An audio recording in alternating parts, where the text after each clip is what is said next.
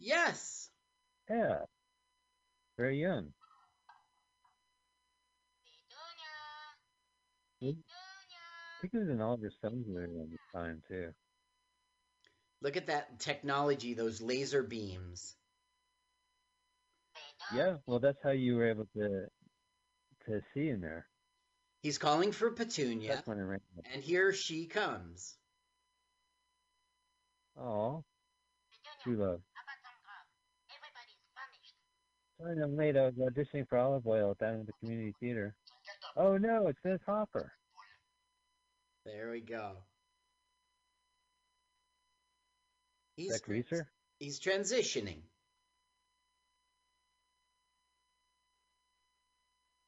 Topical. Where am I? You're very handsome. Do they know each other even though this guy landed? Nope. They don't know each other at all. There's no reason for him to be here except he's hungry. After he leaves this place, we'll never see Hervé Villechaize again. I could call again. That was funny. I felt bad I talked over that. One rare time. so, no, this this is weird. This is like every sexual fantasy starts off with this. well, he is coming on to Jesse. I really should leave. No, no, no, don't leave. No, really, I Sit should. down. Yeah.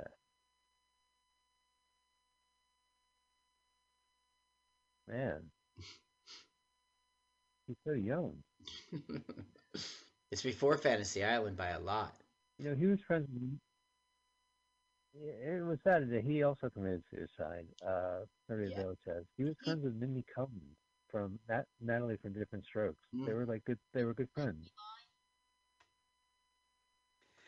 I I always thought that he killed himself out of like um like a depression from uh, you know who, well anyway it turns out that uh, his organs were too large for his body. Like his organs grew into a body that didn't grow.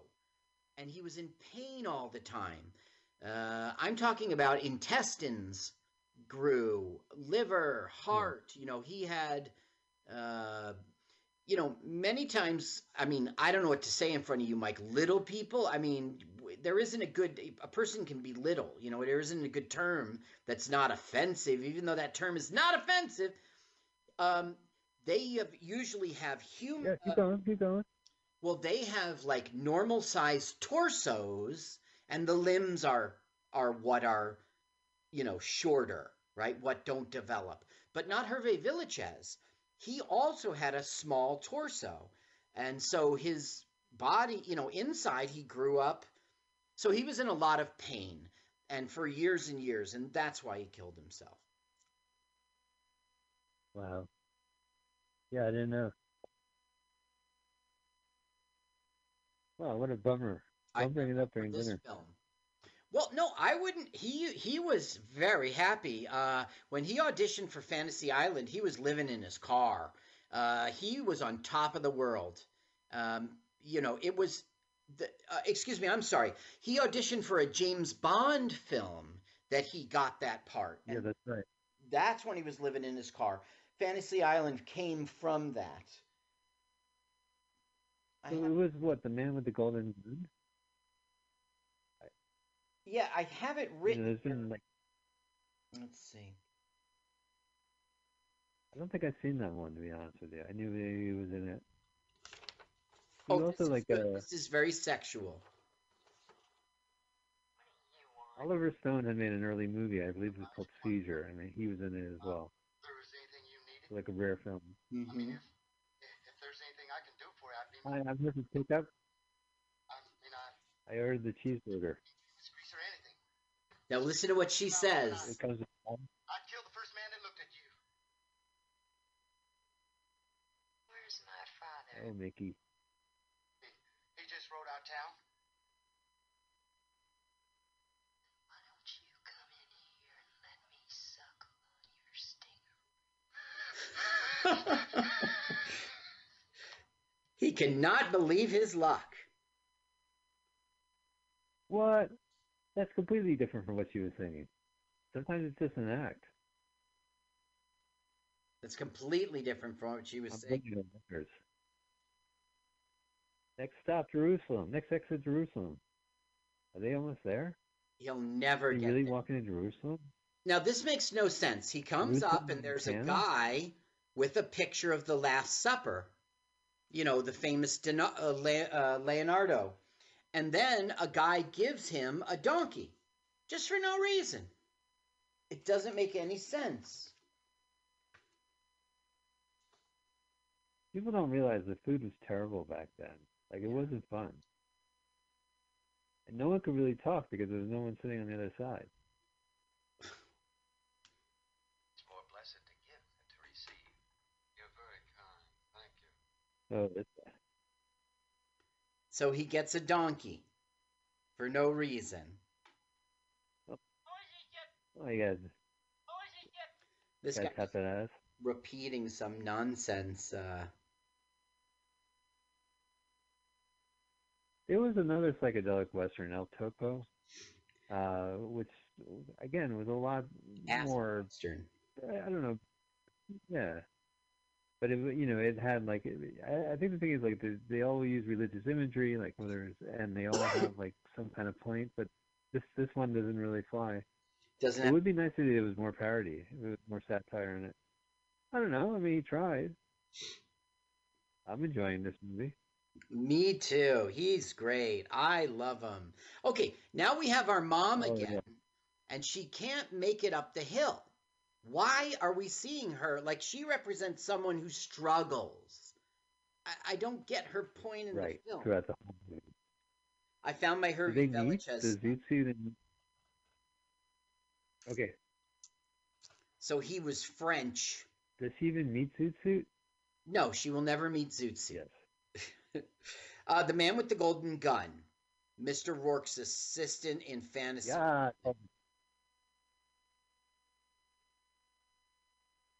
Now you know what I was I didn't get about the Man with the Golden Gun is that it's a take on the Frank Sinatra heroin movie, The Man with the Golden Arm, right? Which one came It's first? it. Because Ian uh, Fleming like a wrote those books plot. long, long ago, right? He wrote them in the fifties, I think. Did he actually? He, Ian Fleming actually wrote a book called The Man with the Golden Gun. Yeah, So then The Man with the Golden Arm must have been a take on that, like the novel, I guess. Let me just and look. then the movie might have. Ian Fleming, Golden. Yeah. done. Golden Corral, nearest location. Check uh, delivery. The Man with the Golden Gun was a novel, his 13th book, uh, first published by Jonathan Cape in the UK 1 April 1965, eight months after the author's death. So, six. Ah, weird. Yeah. So, what was it called? The Man with the Golden. Arm. Okay. Gold. The Man with the. Uh, she's really climbing up that hill. For And, what? uh, she's a regular Cape Bush. Well, what year was? 1955. Uh, which came first then? Golden Arm came first. Now look, they're it still was singing. play on a. Um, Now look, oh, guys, when I said give me a that's not what I meant. now he's he's saying something very important, right? We finally gonna get to hear it. He comes up, all those people were singing. He made them stop singing, and now he's telling them something. But Robert Downey Jr. Senior won't let us hear the audio. Ah, oh, I know what he said. He says Sesame Street is sponsored by the letter R and the number four. Hey, you guys, electric company, then we're gonna turn you on. He looks like every PBS educational show from the seventies with that fucking hat. Oh, the zoot suit hat. Yeah. So right now the audio is being muffled. Yeah, there's no audio. We're gonna zoom, zoom, zoom, uh, zoom. Come on and zoom. zoom. Send it to Zoom. That's it. Well, quick, what's the Zoom uh, uh, zip code? I'll tell you to mail it to Zoom. Uh, oh, yeah. two, one, wha- three. Yeah. Oh, two, one, three, four. Send it to Zoom. That's right. P.O. Yeah. Box. It was Boston, Mass. It was uh, uh I don't know, Z O O M. Recorded on Zoom. Check out Carl on on stand up show. Re- streaming on Zoom. The Oh, first time I ever yeah, heard that it, was a uh, that's what I thought of that song, but nobody would get it. Nobody the remembers. science uh, TV show. It wasn't even science. It was like I don't know, daycare. It was yeah. would always have like things about your feelings. there was stuff about like kids did it and science experiments and but it was like little skits and I'm Bernadette. Wa- Bling. yeah, it was a Boston public uh, television series, public tele- uh, from the seventies and eighties. There was this one. Okay, check out the guy's doing the worm. like, um, it would be like uh, Solomon Grundy says, but she. I never got it. I, I'll have to look that up. Now look, he shoots. Oh, you did. He shoot. A, he shot a fake gun, but it really did shoot and hit the bell, and everybody runs because the bell is calling them. There, there's the guy I can crawl again. Right, I can crawl again. That's that's line in the movie. He pulled the losers. The movie The Losers. The guy's like, I'm gonna shoot you with my hand, and the other the bad guy's like, "Psh, whatever. But there was a sniper across the building on the rooftop, and he shoots. He he actually shoots a real bullet. The mariachi band We is know movies called getting let out for free. Yeah. Finally, I hate you guys. Man, can you imagine being a band locked locked in prison with your other band members? It'd be Yeah. fucking hell. You get out, you're like, "Fuck you guys! I never want to work with you. You're all unprofessional. You're always late for rehearsal. You're always high at rehearsal. Your your wife's obnoxious. I hate being at the bar with her." Hey, greaser. I beg your pardon.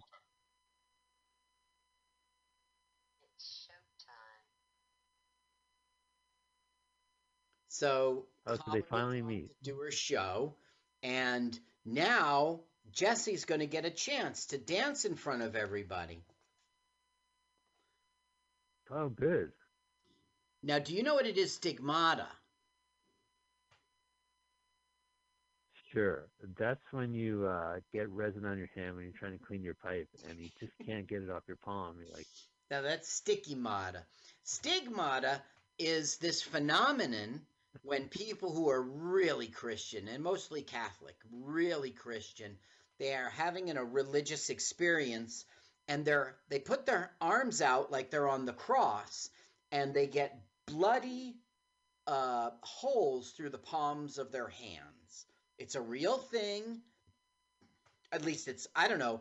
Uh, there was that Meg Tilly movie with Jane Fonda when she was a nun.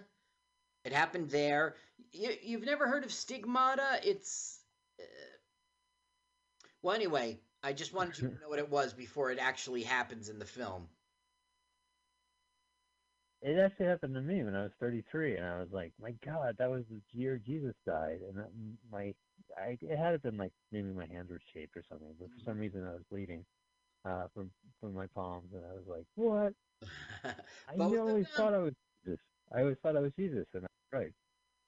Both of them? I don't know what it was. Maybe I was playing both of them. Yeah. Well, Jesus was a Jew. That's true. We're related. We killed him. Mike, we don't admit that in public. I'm pretending I'm on your team. Right. Oh, who did that the show? So it's sort of like a Yeah. striptease. Just, just sailing around. Now, Yeah. remember, in the beginning, she was singing about oh, All wet. virginity, mm-hmm. right? Right. Right. And now that she has got some, she's she's going nuts. So the really mariachi back band weren't let out to be mm-hmm. freed. They were let out to do a job, to come down here and play. Wow. Always about work. Whoa, stomp, stomp, stomp, stomp, clap, clap, clap. now the thing is it is, my turn? what's this all for? What's it all about? It should be that the whole movie was leading to this moment. Right. This is probably the politest slant, uh, slant, uh, mosh pit I've seen in a long time. Do you remember when he went slam. found the Indian? What? What? I said that was the politest mosh pit I've seen. Yeah, well, it was no mosh pit. Yeah. yeah, it's like slam dancing in suburbia. We're all just kind of Yeah. wrestling, It was, uh, um, having fun, bouncing off yeah. each other. A few. so it would be me, Hey, I so you were and saying Skulnick and Marcus, and we'd all be b- slam dancing, but we wouldn't. We'd just be like bumping into each other. Then we would go into New York and see real slam bands, and there would be fist fights, and it was really bad and bloody. We would never go in the mosh pit. Oh no way! Absolutely not. Would you like sti- stage dive? I wouldn't trust people. Uh, no, that's more of a '90s thing, right? Stage diving. Yeah. So you were at CBGB's and you were watching like the real mosh pits? Uh, it. I went to CBGB's many times, but no, it wasn't CBGB's. We went to New York and we went to see the Boomtown Rats at some small place. And after that was done, we walked to this. I don't know. We paid a five dollar cover. We went to a. Was it 14th Street around the corner from the Limelight? I don't remember. And there was a serious slam dancing. Also, one time I went to see the new Clash in Philadelphia uh, at the Spectrum, and they were having a mosh pit, and there was serious fighting there too. But of course, the Clash have nothing to do Yeah, the with uh, hardcore. Boomtown Rats. That's who we saw first, and then we wandered out. Know, there was one point where... Yeah. How were how were the Boomtown Rats? Were they good? yeah, Did they like we enjoyed it. hmm Absolutely. Okay, now Jesse's getting his Yeah.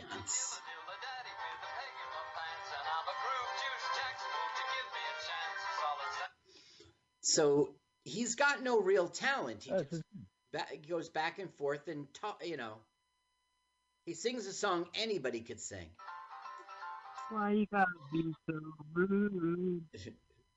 don't you know i'm human too oh wait i did that at the zoom show Yeah. I, I had a great opportunity. Three of my best friends, Hatch, yeah Carl, and Tony Yamko were on the same show together, and I was like, holy shit, this is like 2020 is a bad year, but this is like, I never thought this would happen. yeah You know how they say, like, I never had that on my 2020 bingo card? I didn't. I didn't realize that you, Hatch, and Tony were going to perform. And you were very funny. Hatch was really funny, like uh, Bird's first Zoom show. And Tony D, like, disappeared. I didn't see him perform. uh-huh okay yeah that's right He didn't do his set, did he? No he didn't uh, somebody called in but that was a female uh it was a woman no i don't know what happened to him Yeah, that's weird. So yeah, Carl Carl was singing uh, uh, his parody song. that's right why You're you not gotta the only uh, guy with the guitar then. Don't you know I'm human too? But you wrote it, Mike. That's your song. I'm gonna bury her anyway. I never did that. Very good.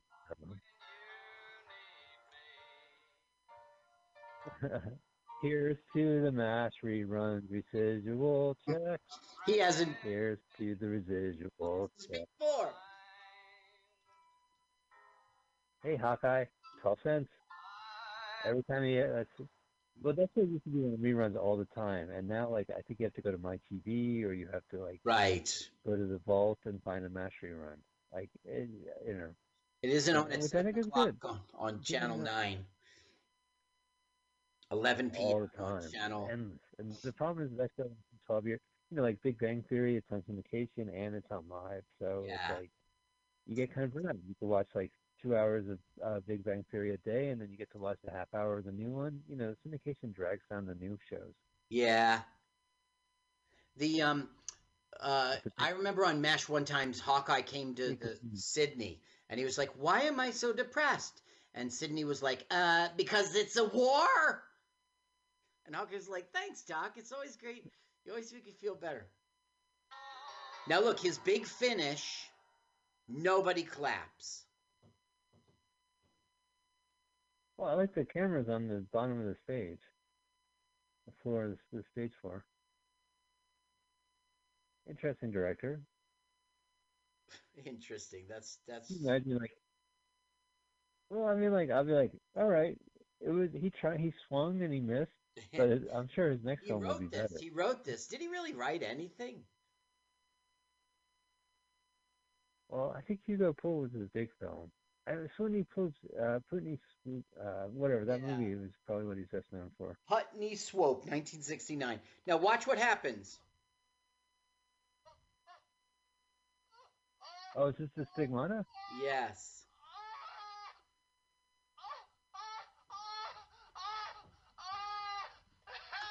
Yeah, just side. I didn't have right through his hands. I just had the bottom. Nailed it. Nailed it. You were right about this thing. Nailed it. Now watch least he's not Greaser. Greaser will save him.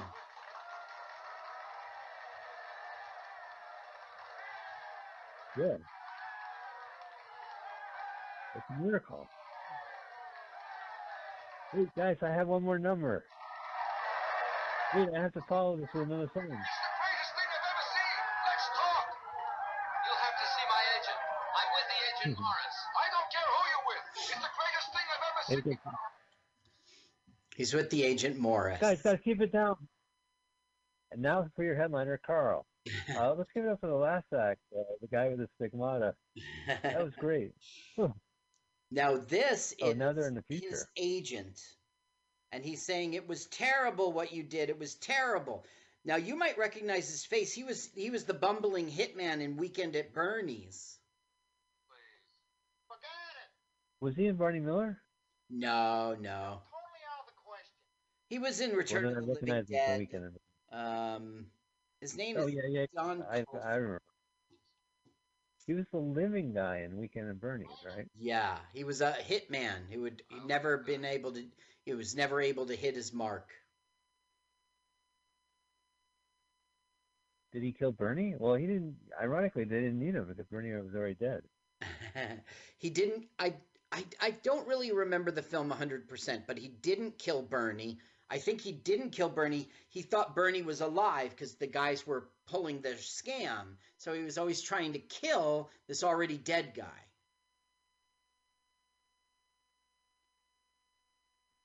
So what's up with Greaser? What's up with sea? What's inside the seaweed head? Oh, there's the sun. Why haven't we? Didn't we have our big finale scene? Why is this going on? I know he had a. that. Yeah, you can't follow fucking stigmata. Once again, he's going to kill his son. Oh man, everyone's a critic. What a tough critic his dad is. Yeah, I was disappointed with his performance.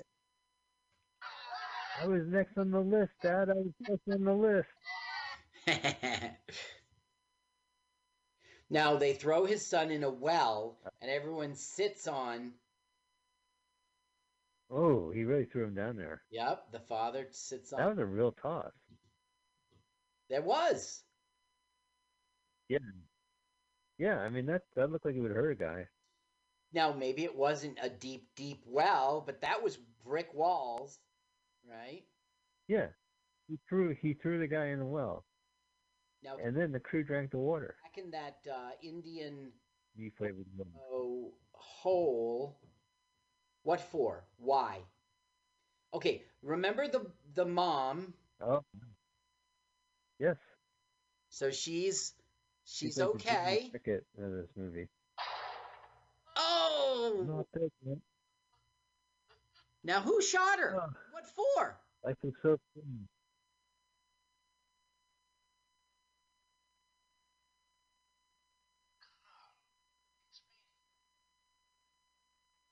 She's jealous of I Jesse. don't. I don't know. I can't make much of it. Greatness. Connor, there are different kinds of greatness. Don't Who's she? Oh, right. She's from uh, Easy Rider. She is the daughter, and her name is Cholera, which I think is like the dysentery, right? Right. Yeah, yeah. yeah. You gotta be careful. Well, back then it was a nice name. I feel like she's the only actor in this movie. And she's like, I got 10 more minutes in this film. I'm going to fucking act and get out of here.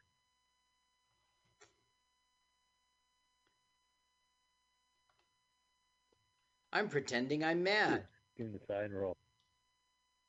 I know. I'm telling you, like, this movie's wrapping up, and they probably shot this sequentially, and they said, shit, we might as well act. Use this in my reel. No one's going to see the rest of the movie.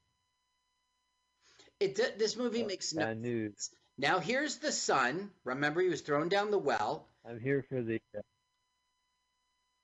he's back. He's got a dog. The guy came and said, He won't give me back my dog. So the father says, Give him back his dog. He does. Now they're going to go inside and dance, and he's going to be like, I love you, Dad. It makes no sense, this film. I'm going to stop saying it. I've said it too many times. Oh no! At the end of this movie, I'll ask your opinion. I'm, I'm, I'm guessing what it could be. I loved it. what happened to Oh Mickey? You're so fine. Wow, is- She, where, there's the agent again. What for? Hey Mickey, Who is that who person? even remembers it? in the 70s? Oh, and there's uh Penelope. There's a mariachi band, right? Am I guessing? I remember these guys from this movie. Wow, they're drinking some big mouths. Yeah. Oh, corn, uh, cough syrup, extra large. Cough syrup will get you drunk. Awesome.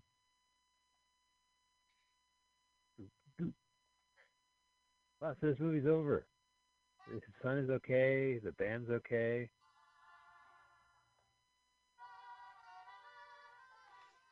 This band, this this thing should have ended at the stigmata. That should have been the. I don't know. I don't know what. Now he's dancing with the son like he would, you know, like couples dance. It doesn't make any sense. And he's like, "I love you, Dad. I love you, Dad." Yep. Would this movie make more sense if it was it ends up with living inside a video game? I saw a. Matthew McConaughey movie like that. If it was inside a video game, it would be like a setting for you to interact. Like, yeah, Right, and then it's like you die and you come back and you have one more guy.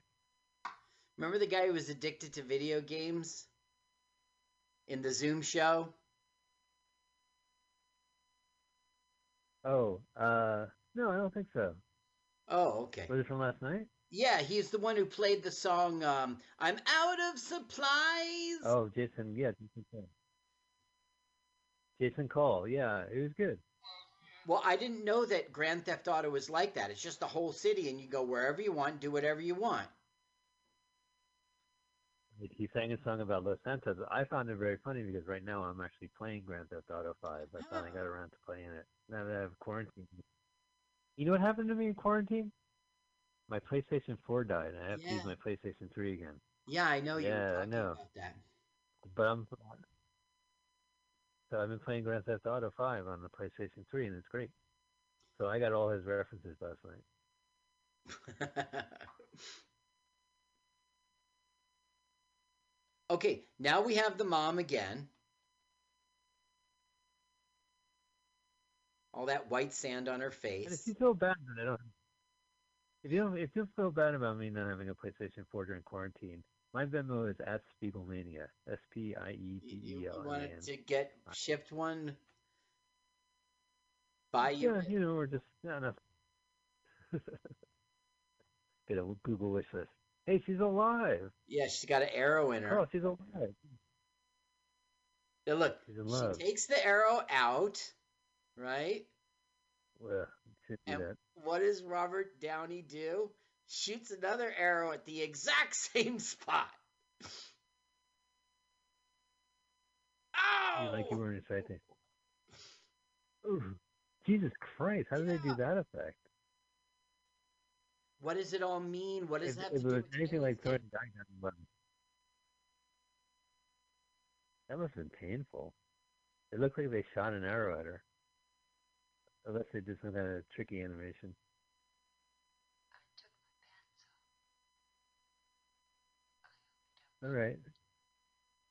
So now, you know, cholera really hates Jesse, and Jesse professes his love for her.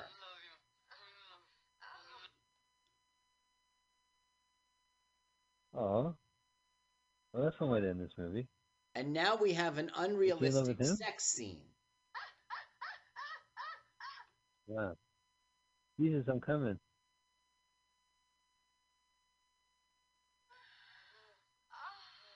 If she she calls out Jesus' name, and she doesn't have to remember the guy's name. Yeah. My name's Jesse, not Jesus. Damn it. Damn it!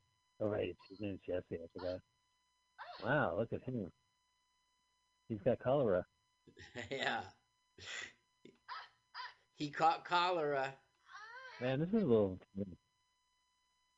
He's biting her nipple. But the thing is, they're not even having is like a intercourse. duck. It's a hug. Oh, they are.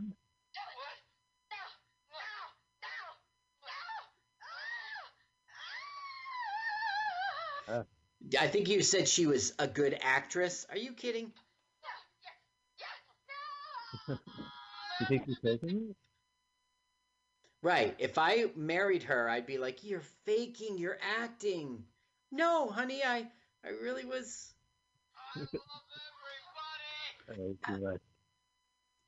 That was your line from from Greaser's Palace. No, uh, it just slipped out. Uh, they fucked the wheels off. Oh my god.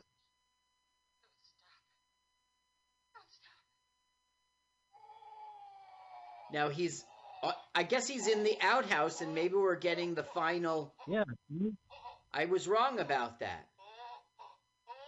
Well, listen, if you introduce the outhouse in Act One, you have to bring it back in Act Three. Everyone knows that.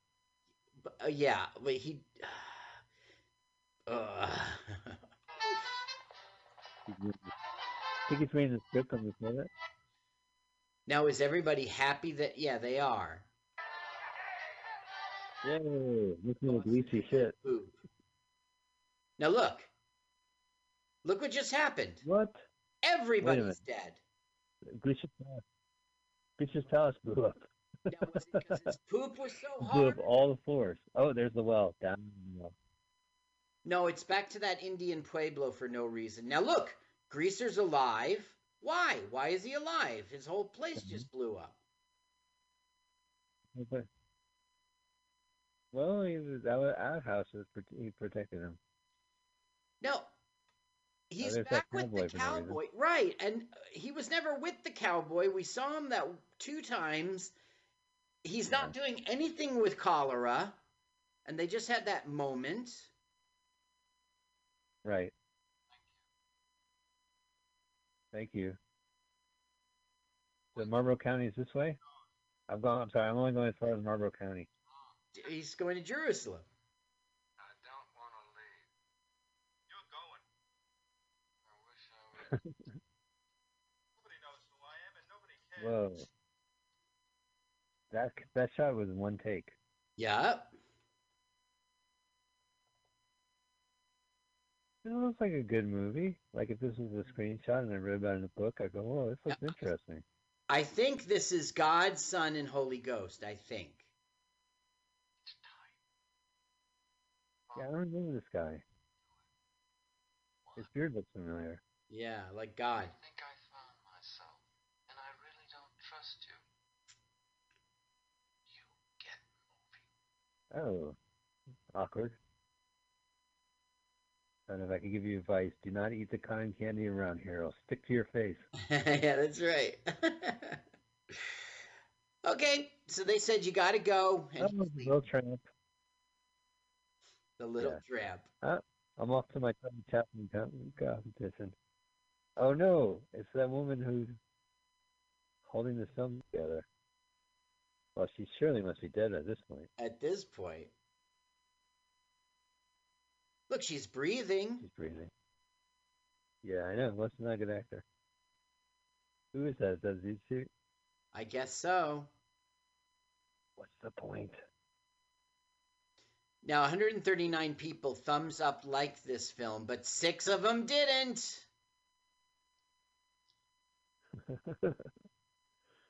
Was it? Are you one of them? No, I'm going to be seven.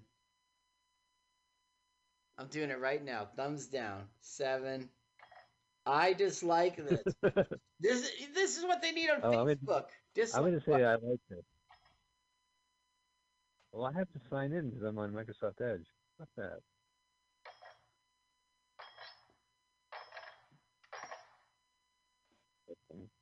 Now what's going on? How come the film isn't over yet? He's having a blowjob, Carl. I don't think so. Oh. Hammer down. This movie hasn't ended. You're absolutely right. That's a very astute point. We're still going. Now what was she banging? We've seen everything we need to see. About this thing. The his hands, right, into a cross. Check out this the next song. It's a real banger. Oh, a bird, was a penguin. It's a stuffed animal whale. Sky's the limit. Oh no, there's a limit. Oh, this is hitting it on the head, hmm. right? Isn't that a little? This is the start of Wizard of Oz. Isn't it gilding the lily? scene was in the R-rated movie uh, version of Wizard of Oz, where they the The R-rated version of Wizard of Oz. What are you getting at? When they meet the Scarecrow, he's nailed to a cross. And the blood's coming out of his hand. Oh wait, everything's all right. Robert Jr. It's Iron Man. He's back. I thought he snapped his finger. alive again. Reincarnated because Jesus died. You get eternal life. Wasn't there a mural saying R.I.P. Iron Man painted all over the city?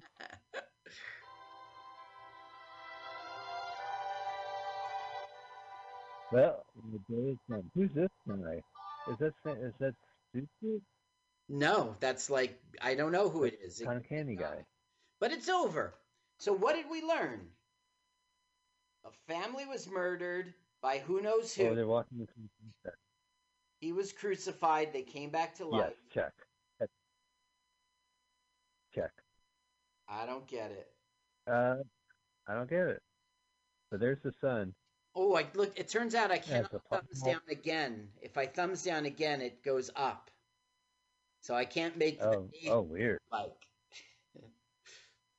And now the plot holes walk into the sunset, right into the sunset. It's a long sunset. Oh boy. Even your Zoom show last night eh, didn't end this long. Didn't take this long to end.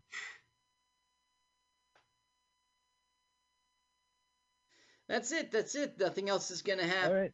I guess it's done. So none of the characters are gonna walk in the screen and go, "That's a pretty sunset." so what Boy, did you think, Mike? sunset. What did you think of the film? Everyone knows what I think. Well, Carl, this is the end of our movie. Uh, I can take it from the second I we before we even recorded this that you hated this movie. I'm going to say, I it, it's just a tease for me because I want to watch every single movie Robert Downey directed, and they're so hard to find. So you find one, and it, it was short on my expectations. I, I was hoping it would have a little more weight to it or a little weirder to, to kind of hold it or, or more parody. But Yeah. uh, yeah, I would recommend it. I would definitely see You it. would I would go to a drive-in. No, I'm kidding. Now, it didn't get generally good critical reviews. It was not a commercial success, but it's endorsed by Mike Spiegelman. Well, you you are right that uh, uh, nothing happens, so that kind of hampers what could have been something watchable. So yeah, it was bad. It was bad. It was no Mad Magazine presents up the Academy, but it was no Pound. Like it just it, it just whets my appetite because I want to see the movie where all the human actors play dogs, including uh, Robert Downey Jr. I want to see all those other films, but I don't, you know, you watch another one of his and you're just like, well, gosh, what, you know. Anyway, so ladies and gentlemen, that has been our movie. Uh, we do this every week. I should mention if you enjoy watching these movies and listening to us on YouTube and listening to us, go ahead, uh, since you're on YouTube, check out our YouTube channel. Yeah. It's by our acronym L W A F L M O Y T. Carl spends a lot of time. He syncs up the podcast with the Yeah. movies, and you get to experience them all in one go. Uh, and uh, we'd love for you to check it out. Do not uh, like or subscribe. Uh, we just want you to know it's out there. Now, as I say, the premise, check us out. You can go to mutinyradio.fm and go to the podcast archive, and you can listen to all four years of our show at LWAFLMOYT. We're on Twitter and we're on Facebook at Let's Watch a Full Length Movie on YouTube. Carl, what a pleasure again to watch Yes, another same. movie with you, uh, especially Greaser's Palace. All right. I'll see you next time. See you, man. Bye, audience. Let's watch a full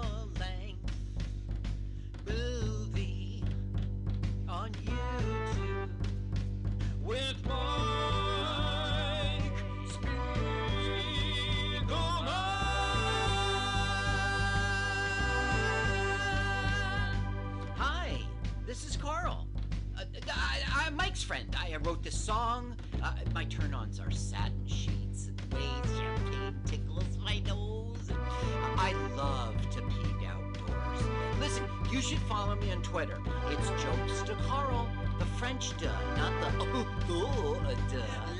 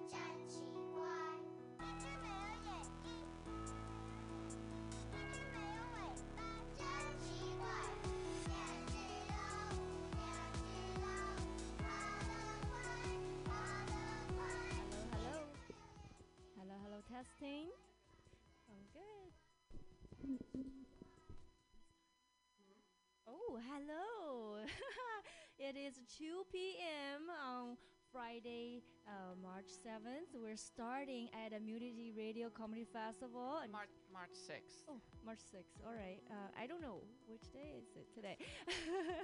That's a good sign. um, and so this podcast is called Meet the Parents. Um, hello. Yeah, so we have some special guests in the house. I am your host, Bernice Ye from Seattle. And why not we start from my right and then Rolf first and then do a round of introduction. Yeah, hi, I'm Rolf Scar. Big fan of Mutiny Radio. Glad to be here in the booth with you all, and uh, live here in San Francisco. Hi, I'm Lalita D. I live in the South Bay, but I'm originally from Amsterdam, the Netherlands, and then I also spent some years of my life in London, UK. Very nice. Um, Pam, do you want to go before me? I, I, I'm sure. I, I'm Pam. I've never lived outside of California. Woo! Pam is the one runs the community radio. oh, oh, yeah, that's Everybody knows Pam already. Mutiny yeah. Radio Comedy Festival, hey, 2020. Uh, meet the parents. Meet the parents. Yeah. Yeah. Uh, we have, I believe we have like two more guests might drop in when, yeah, so they will come in. Uh, we will introduce them as they come in. Uh, my name is Bernice Ye. Um, I live in Seattle and um, I was born and raised in China. Um, I came here when I was 21. Um, so, uh, reason why I want to do this podcast is because uh, this uh, earlier, well, no, earlier last year, I brought my uh, boyfriend to meet my parents. Um, he is an American who have never been to China, so it's his first time, um, and he doesn't speak Chinese other than knowing ni hao, right? and so uh, there's just all kinds of like silly things that happen on the trip. So I just want to kind of stress through my story, and then like we got all the comments. that, Hey, they have a lot of meeting the parents fun moments too. So I guess I started, but I want to kind of see ask everybody about uh, what type of meet the parents you want to talk about today. I- Anyone who just jump in, just go. Yeah. This is Rolf. I love meeting parents. How many parents have you met I- so far? Well, I'm not married, but I've, I've met a few in my day, and uh, I look forward to it. Uh, partly because I've always gotten a good response. Parents like me, and sometimes they like me more than their own kids. They don't love me more than their own kids. And I think there's a distinction. They, You they'll always love their kid more than they'll love someone new. Yeah. But liking is different. I had one parent said, "I like, I love my kid, but I don't really like like her." Oh yeah, yeah, yeah, yeah. I love my parents. I don't really like them. There you go. I think it's an interesting puzzle to figure out. Uh, so uh, I'm uh, I don't want to talk about meeting other people's parents, but about people meeting my parents. I have a ton of them. My father had a somewhat illustrious um, marriage record, and so there's a lot of people to meet. And then um, my father's uh, third wife's ex-husband married my father's second wife, and so we had lots of siblings that were both kind of step siblings in lots of different ways. Uh, and that's always just been super interesting bringing people home to meet my family because you know we end up having to draw them little um, kind of genealogists, uh, ancestry.com, but in a local way, just to explain who they're meeting today, and and uh, so lots of stories about that. Mm.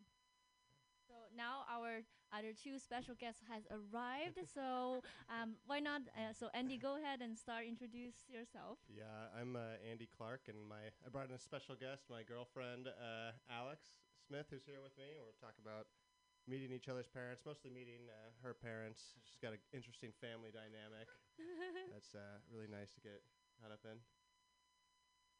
Yeah, thanks for including me, even though I'm- I'm, not a comedian. I like to think I am. Uh, I, yeah, I'm. I, I, I feel like all parents like me, and I might be a little. Uh, I might have a big head about that as well, but I know how likable I am, and um, I know that my family is loud and interrupts each other. And once I dated someone for about five years that never said much to my family because he wasn't going to interrupt them. So that didn't work out.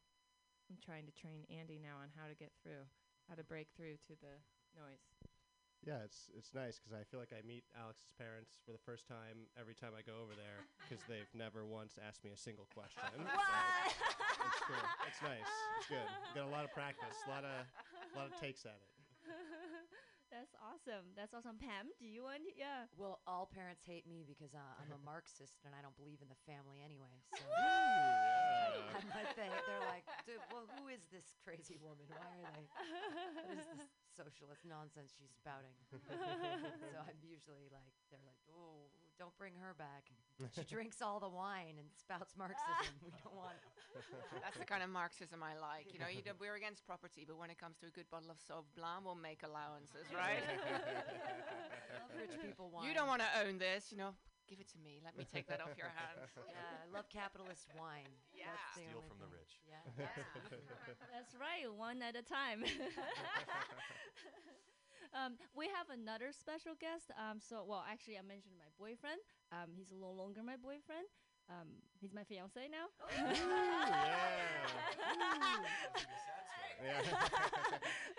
um, so yes, so he's going to call in. I don't know about two twenty ish. So I guess we're going to talk about all this. He doesn't know what we're talking about, so maybe you can ask questions and see uh, his perspective. So maybe we'll talk about How same long? thing. How long have you been with him?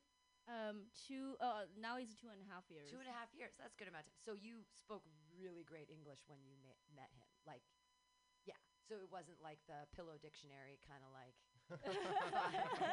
teach me all the words. Yeah, I use the other boyfriends for that. Not use, but you know, I've gone through a few. um, yes, so that's actually a good question because like the one of the first thing uh, my friends asked me is like oh my god like um, are you teaching him chinese? And uh, you know ask him are you nervous meeting the parents? And i'm like no i'm not teaching him chinese. Um, it's the best thing they don't speak the same language at all. Like i'm just the translator right? And then so like nobody can offend anyone because my mom is a very she's very charming charismatic and then she will like when you don't know what she's talking about you will think she's so friendly.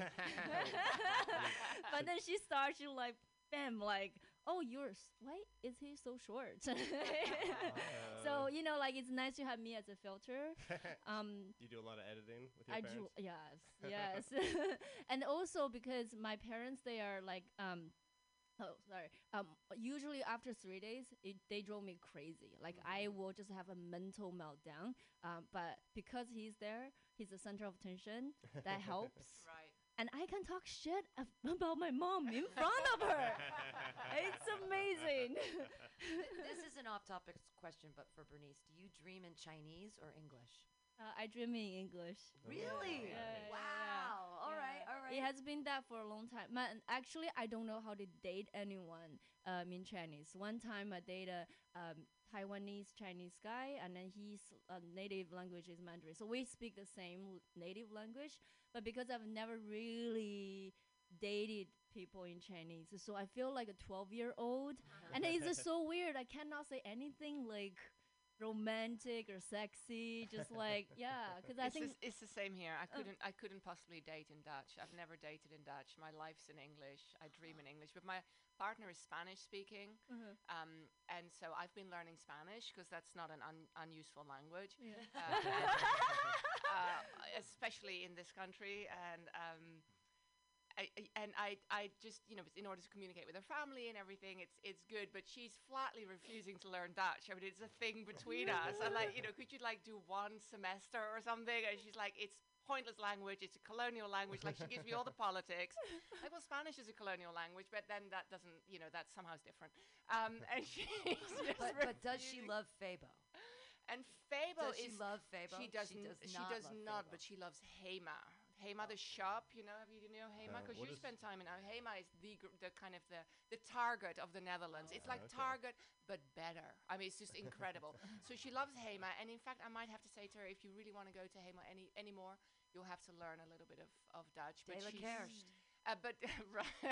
That's But- the Febo. Febo is this delicious deep fried Dutch food. It's the like, automat, it's right? Like yeah, it's like you put money in a little thingy and it's hot and fresh and you take it out and you don't even have to interact with anyone and you're super stoned and you're like this is looking crunchy, and it's like it's like meat paste that's panko rolled and deep fried. And it's just like ah, Febo is nom, the best for munchies. I mean, now that all these places are legalizing marijuana, I feel Febo is needs to take its chance because I mean, it, nobody sober would dream of going to eat from a place like that. It's, like, but when you're really need to eat, like right now, Yeah. Oh it's God. the best, and I the can't food believe is we the didn't best. invent that. It's Yeah. like walking inside of a vending machine. Yeah.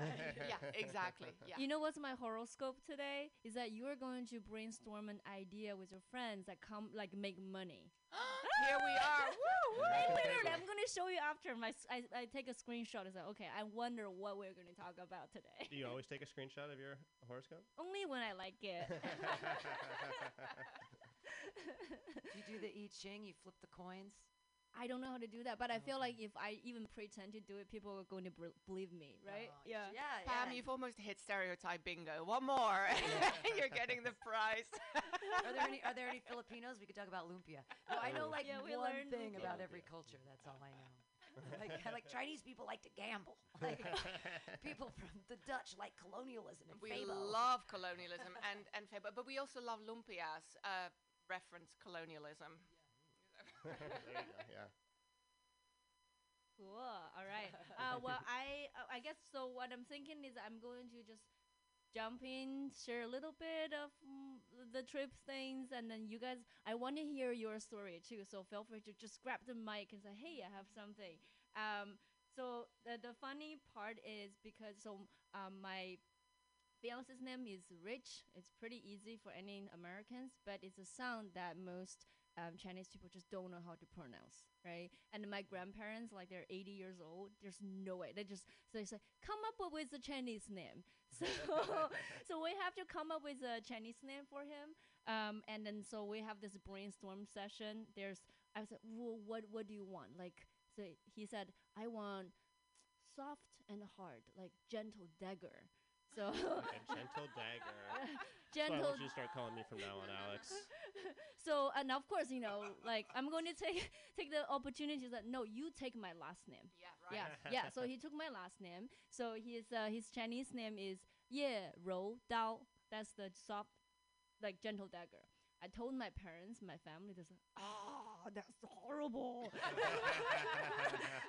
Nobody likes it. So they was like okay another round. What else means a lot to you? So, oh like surfing like the ocean. So maybe ocean wave. So then he's like Your what- boyfriend just sounds, or your fiance sounds like such a hippie. Well- gentle dagger, ocean wave. well, when he calls in, you should tell him that. Okay, Yeah, I'll we're gonna make up some pocket. names. Romeo joins. like we can make up. We can make some names. Fish right? concert, yeah. Smells weird. Okay. Patchouli musk. Yeah, he's like I. I think he's a hipster, and he refused to think so. So yeah, I'm glad to hear some validation. The validation. defining characteristic of a hipster. They'll never admit that they are. Yeah. Yeah. Right. That's how you can test for them. Yay. um yeah so we come up with like ocean wave so it's yeah hai tao so then like yeah it's not bad right yeah so no so basically he doesn't have a name anymore in in china he's hai tao to everybody What does what does your Chinese name mean? oh uh so the the character is jing. So it's yeah jing. And then the specific character is uh girls who are talented. That I know that Alexandra, my name means helper of man, and I don't really like that one. whoa i did not know. It's like sweet if you think of it as mankind, but the feminist in me just cannot get behind man servant as Yeah, my no, name. that, that, that sounds fair. So I would take gentle dagger. I don't really know what that means, but I'll switch. Yeah, maybe I could have that name that your family doesn't like. wrote down I didn't know that your name meant uh, man servant. Yeah, she didn't. Don't advertise that. Just don't mention it like on a radio show or anything, because now the whole world will know. Yeah, thanks for letting me know. Cause Alexandra is one of my favorite names for like girls. And I said, oh, if I have a daughter, I don't plan on having kids, but like if if so, it will be Alexandra. It's a great mm. name for a make believe kid, so mm. go for it. I do feel most most of the kids in the world are born to people who did not plan to have that particular kid. So it's probably good to have a couple of names lined up just in case. Just in case, you know. Well, but the funny thing is like the reason why my parents picked that name is they I was born, they look at me, it's like, oh, she's not gonna be beautiful, so. How can they tell that from a baby? Ah, because the thing is, I don't know. Okay, this is another thing really ridiculous for Chinese parents, right? They or always wish the baby had big eyes, which is funny. Like, so the Chinese were like obsessed with the double lid eyes, so they do like cosmetic surgery to have that. Uh-huh. And for me, I was born, I was crying for like two days in a row. I have not opened my eyes. So, but no, I mean, they were telling me as like a joke. So it's not like they're so mean spirited, but they were like, yeah, she's not a cute baby, but like, hopefully she's smart and talented. All babies are ugly. When people say they have a cute baby, no, they're not. They're Yeah. not. Their heads are pointy. Their eyes are closed. They're all red and blotchy, Meet the babies. pissing themselves. Yeah. Yeah, that's a whole nother. That's a whole nother podcast. The Meet the babies. Meet the babies. Oh, the, you nice mammal. Like you, you helpless thing. Yikes. yeah. I do feel like all babies look alike. It's so hard for me to like tell babies apart. I don't understand how nurses do it. I, I don't get that like when you're in the workplace or another kind of gathering, whatever that is, and somebody's had a baby and like, oh, did they send a picture? And I'm always like, just Google new baby. That's what it looks like. Gross, terrible stuff. so now I have a question for everyone. Okay, so uh, tell me the first moment when you meet a parent, or you know when you bring your partner, they meet a parent. What was the first moment you remembered? or like what happened? Just the first three or four times, Alex's parents are divorced. So the first three or four times I met her mom and her stepdad, I just remember that at the end of every dinner or family gathering, her mom would give me a book on how to make more money. Just different. no, that's like two years into our relationship that she felt comfortable, but yeah, definitely a weird move for her to make. I just remember your dad looking at just not saying anything the whole time, which is really typical of his character. It's still what he does. So, and then your, I just got asked a lot of questions and nobody else talked the whole time, which is fine because I like the attention. So, it's fine. Yeah, they're complete 180s because Alex's family will just like talk at you, and then my family will just sit quietly. They're like from the Midwest, from Mis- from Missouri. Some of them they just st- stare at you and just ask you probably 200 questions, just catalog it in their mind. So it's very different experiences. Like writing a Tinder profile, but they're in the room. Not to mention, they just really liked my sister's boyfriend, like oh. who's no longer in the picture but still hangs out with my parents. So Oh, that's what we're working against. or four. I, I liked I liked having Angel there because it really took the pressure off me to talk to them. It's like, all right, mm. Angel, you go out there, talk about flying with them. He still flies with their stepdad, so yeah, it's weird. So why? Oh, yeah. Sure. Why your sisters? Like, what's so special about him? Uh, he's a people pleaser. I don't know. He, he like helps a lot. not She not to should make be called Andy look bad. Alexandra. He should Yeah. be called Alexandra. not to make Andy look bad, but he's just he's an overachiever, and we're all like, okay, you you go be the perfect son they never had, and we'll be over here in our imperfect selves and be fine with it. He's in there doing dishes with your mom, talking about uh, The Bachelor or some shit. like, Yeah. being all friendly. Yeah. And I honestly, Andy, my parents like you too. You just um I hang out with your parents. I think I hang out with your parents more and my mom gets jealous. I have always like my mom's like, "Oh, you went to your dad's? Oh, you went to Andy's parents? Well, what about us?" And it's always like I'm just trying to please them all and it's hard. A, definitely a jealousy dynamic going on with Alex's family. So that's really pleasant to get involved with. You know. I think they're fine, right? they're overall fine. Like it could be so much worse. The book thing was weird. The book thing was weird. Yeah, th- yeah, they're cool. They're nice. They're nice people. My family just love to drag out the embarrassing stories about me, of which there are many. Mm. Um, now you're going to ask me to tell you one. I can't remember uh, right now off the top of my head. Sure, because sure. somebody else is talking, I might think of one or maybe not.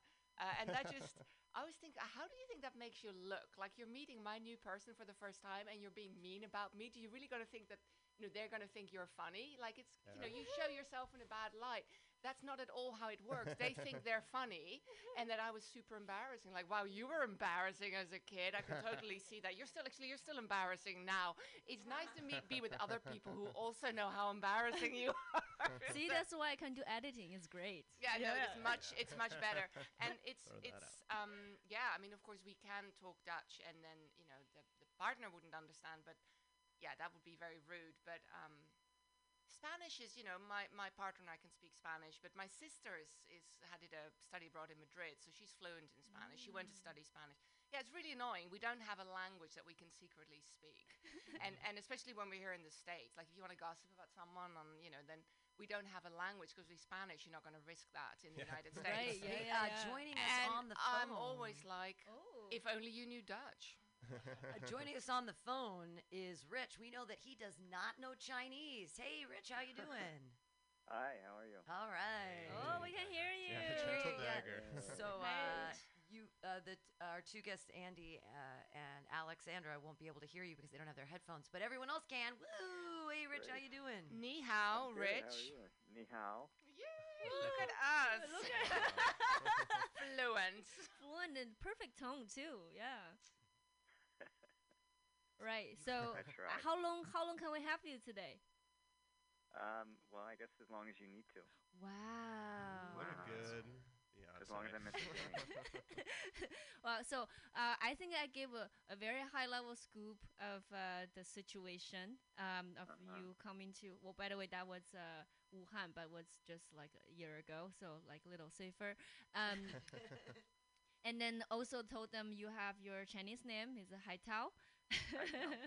and then so That's. I guess yeah, I guess in the room, do you have like any questions for Rich?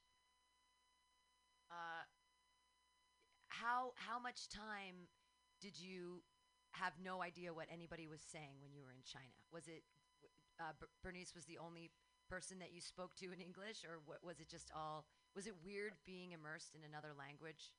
And Um, yeah, I mean, I would say 90% of the time I was not uh, understanding what was being talked about, but uh, Bernice did a great job of translating for me. Um, I will say how much just experiencing things with people and having some nonverbal communication, how powerful that is, because we were able to laugh at things and have experiences together without me knowing every word that was that was happening. So, you know, it, it's not as challenging as you might think. Bernice did share with us while you were not listening that she edits everything, and actually her parents don't like you at all. You're misreading that body language thing. She just, you know, she fluffs it up a little just to make you feel better. Sorry, tell me Bernice, you later don't not have said that. And it's a bunch of comedians here, babe. So like, Mike, why are you uh, you're calling in from Seattle? How's Mr. Butters? Uh, he's good. I'm working from home today because of the coronavirus. Oh, And, Um, he's been in my lap all day on all my conference calls. So cool. Mr. Butters is our cat. Thank you so much for clarifying that. I've, I've had the opportunity to spend time with this fantastic feline. Uh, I love all cats, but he's a great cat. Mhm, he He's a nice buddy. Did he touch your face? Oh yeah, he was hanging out all the time, jumping up and like getting all ins. Yeah, he was asking for attention. I was, yeah, I was You like- all about it. Yeah, I And love guess cats. what? Cats, no coronavirus. Yeah, You're fine. They- you Really? can have a Show cat the spit in your mouth and you're fine. They can lick you all over. Uh, yeah, sorry. Things get weird. Wh- what was the scariest? Th- or was there anything scary about meeting Bernice's parents? Um, I mean, I wouldn't say scary. I would say it was a, uh, it was an intimidating situation because we had been together for a while. I was prepared to propose, so I had a ring in my pocket the whole time. Oh. Um, so the, the added sort of anxiety of meeting the parents and also being in another country and not speaking the language and all those things. Um, I think going into it, maybe I had a little bit of anxiety, but I think as soon as I met them, I was definitely put at ease. By the way, I have no idea that that was going to happen. Um, yeah, so cause like I mean, we talk about getting married in the future. I just feel like that time there's so much stuff going on. So oh, there's no way he can find time to even think about this. Um, but then the thing is, before we went, um, my parents, my mom actually called me. It's like, you know, your grandparents are getting so old. They ask, they ask about you every day. Can you just tell them? Like they don't even remember things. Just tell them you, you're married already. just tell them you're married already. And I was very upset. It's like, no, but what if I I will get married later, right? Like then I cannot even have a wedding and all that stuff. And so I negotiated with my mom. It's like, okay, I'm gonna tell grandma that we're engaged, but don't tell an- anyone else. Um, and then we showed up. Then my mom's like, yeah, they're engaged, yeah. And everybody's like, congratulations. Luckily, that was in Chinese, right? So Rich did. Oh. yeah, so Rich was just doing the cheers with everybody, and I'm like, oh, I was like very, very annoyed, and I have to complain to Rich. And I guess that time, if he knew what he's going on in his head, probably he's less annoyed. But I was pissed off the whole time. But it's kind of a lovely scenario because then, you know, your whole family could be like, cheers. And then he could pull out the ring that he apparently had in his pocket the whole time. and reenact the moment Yeah, that has already happened. in their life. exactly. So did Rich? Did you try and um? Ha- I don't know if that's a custom in China or not to ask for the parents' permission or something, because that would be hard to do without Bernice's translation, because she would find Yeah. out. that would have been awkward, and I was I was less concerned with you know the permission as I was. I just wanted to get to know them and meet them first.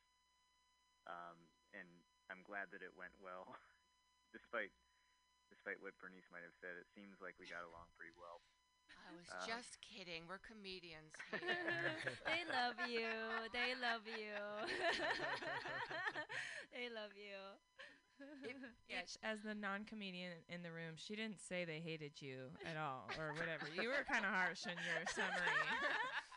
She did say you were a hipster, though, Rich. That's right. Yeah, we're all Oh, I- agreed. I, think that's a mischaracterization. We covered that already too. Are you drinking matcha tea through straw right now, Rich? That's what I want to know. No. Yerba mate. It's yerba mate.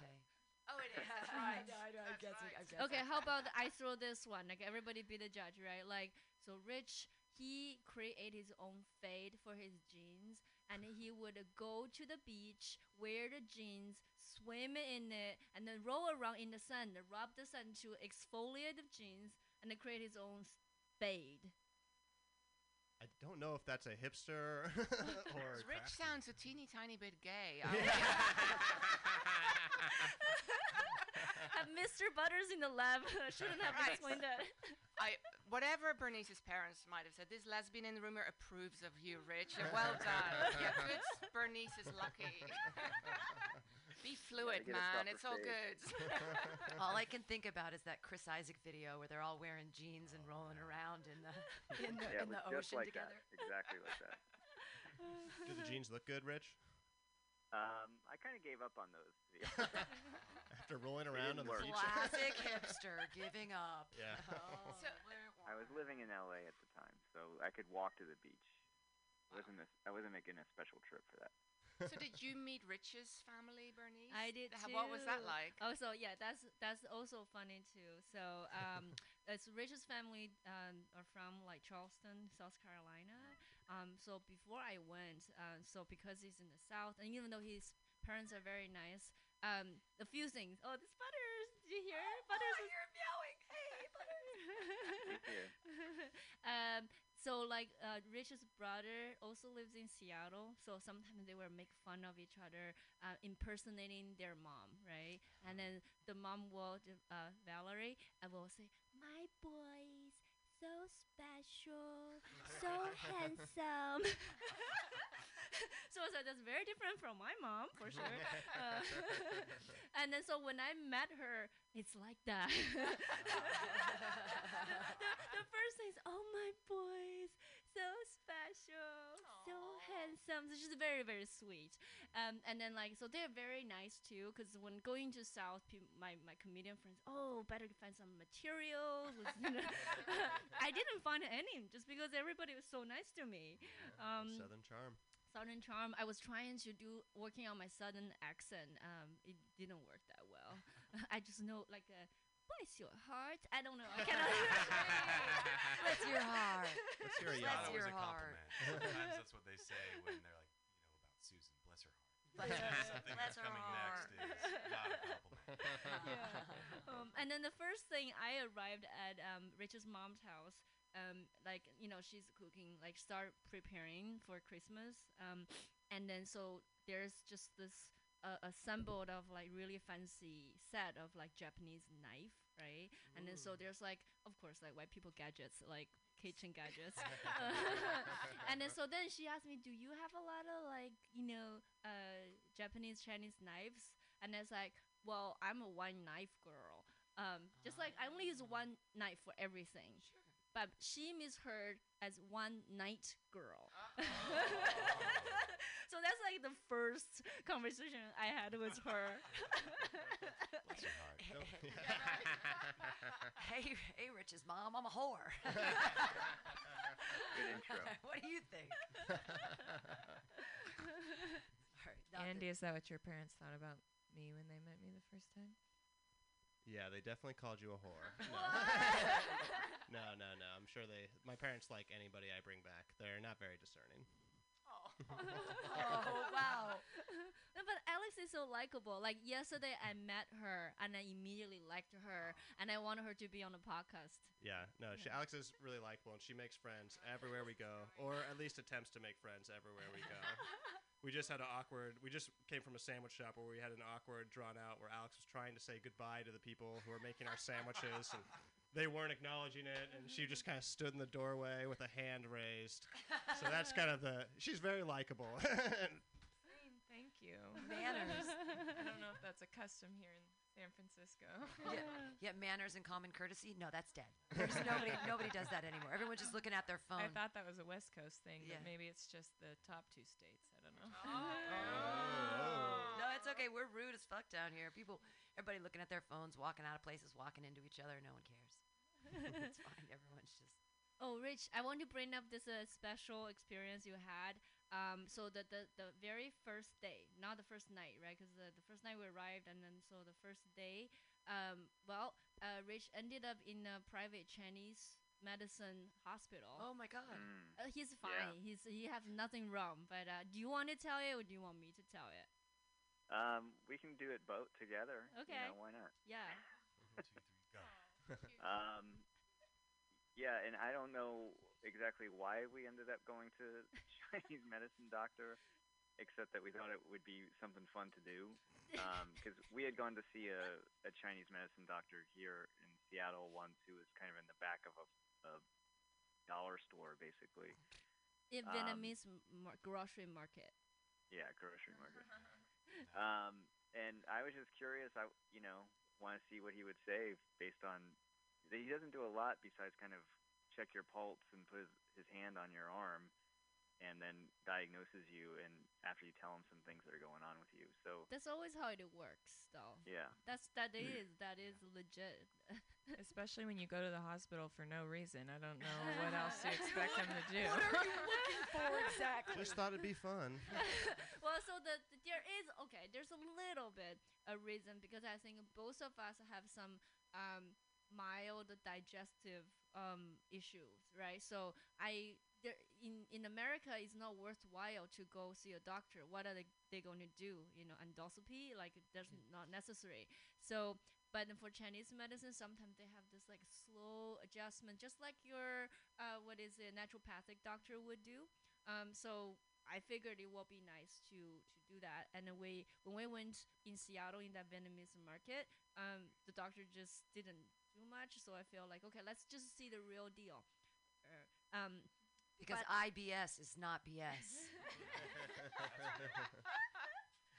okay, good. Now you're in China. but also like I had a back injury um, at the time, so like I figured um, if we go see there, maybe there's like um, in in the in a hospital there are people who take take care of the back.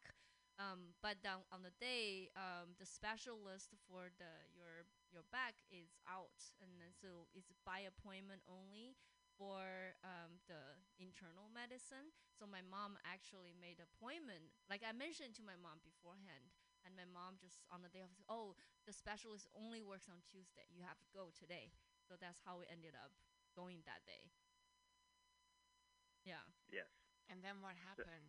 So now we know but this this story is going to last. How much? This story is a slow story because we just we're Yes. just in the room. So what happened? So understanding neither of us are really sick, we get there and her mom through her connections gets us to jump the line in front of all these people who are waiting outside. Who are sick. who probably are sick. And they're not really happy because we're clearly not all that serious. Um, and in China, at least with the the med, you know the natural medicine doctor, there's a lot of people actually in the room when he's examining you. Yeah. So I sit down ahead of all these people who are like sick and like who is this guy and what's wrong with him. Bernice proceeds to tell him all about how I have diarrhea all the time. um, So and every o- all the old lady were laughing, but also angry. Like so they're, they're just oh look at this American guy have diarrhea all the time. uh, but then also like to paint a picture and what happened is uh uh shit I forgot what I was going to say. I had this thought. All right, go ahead. So he diagnoses me, which amounts to a lot of different herbs and roots and things that they then dehydrate into a tea that you have to drink twice a day, and it's the most bitter, horrible tasting thing you can possibly imagine. And we, for the entire trip, and even after we came back, we were drinking that every morning and evening before bed. Um, and I'm not exactly sure if it was. I did not get sick while I was over there. Which so is amazing. But Like how's your potentially was extremely effective. no diarrhea in China. That's okay, amazing. No. you go. It And worked. no coronavirus. Wow. No, I'm just like I can't believe I just it, it worked. It made no diarrhea in China, and you could be eating, but you could be eating anything while you're there. I mean, uh, some things are spicy, and And I, I get sick almost every place that I go. Not necessarily diarrhea, but when I travel, I almost always get sick in one way or another. And China, I was flawless. where are these magic drugs, and why aren't you? Did you? Can, can you bring them back? Are they banned in the U.S.? What were these magic drugs? I think you can. Like I actually, when the doctor, when we left, and then uh, the doctor said, "Okay, just remember the prescription, and then if you want more, your mom can just like order more." So yeah. Anyone have a diarrhea problem? Yeah, I'm gonna save your number in my phone as Bernice, the girl with the diarrhea tea connection. Or should- Um, Another making money making Oh, oh, yeah, another Yeah. one. It goes hand in hand with the first one too, because I'm assuming you'll need the diarrhea medication. After you eat the Febo. Oh Yeah. my god, yeah. Fab- no, no, I just excuse me. I just have to represent the Dutch government here. Febo does not make you sick. Yeah. No, if it does anything, it would stop you up. Yeah, It's, right. it's oh. like Oh. meat paste. Oh. It's So- so- like it's like bechamel with meat in it and deep fried. The good news is the one I got because I have the constipation problem. So You guys are a perfect couple. I love that. It comes Babies would be together. Yin and yang. terms of Yin and bowels. yang. Yeah. So the my medicine, the, the one I got is for the constipation problem. Yeah. Um, and the funny thing is like we have to be the, the the box all look the same, and then we have to definitely separate them because if we took the wrong thing, it would be terrible. So you were going all the time in China. Rich wasn't going at all, and you were just going nonstop. I'm very happy. Yeah. um, and then I, and now I actually remembered because the when when my mom was able to jump the line, like obviously everybody else was very angry. So my mom said, "Oh, this is my son-in-law from America. He's like famous. He's like a little movie star there." I was gonna ask what things about Rich um, maybe worked well with your family. Were they impressed by? I mean, I think we already heard his feelings, so don't say what things didn't work. But, but like, didn't maybe he can use chopsticks well? I feel like you mentioned that, or Oh that. my god, everybody was so impressed. Like my entire family, every single person they met, they was, "Oh, do you want a fork? Do you want a fork?" And then, then the moment he pulled out the chopstick, he used it better than anyone in my family. right, Rich? Do you remember like how they Yeah. reacted? I, it, yeah, I'm better than most Chinese people that I've met at using. all right.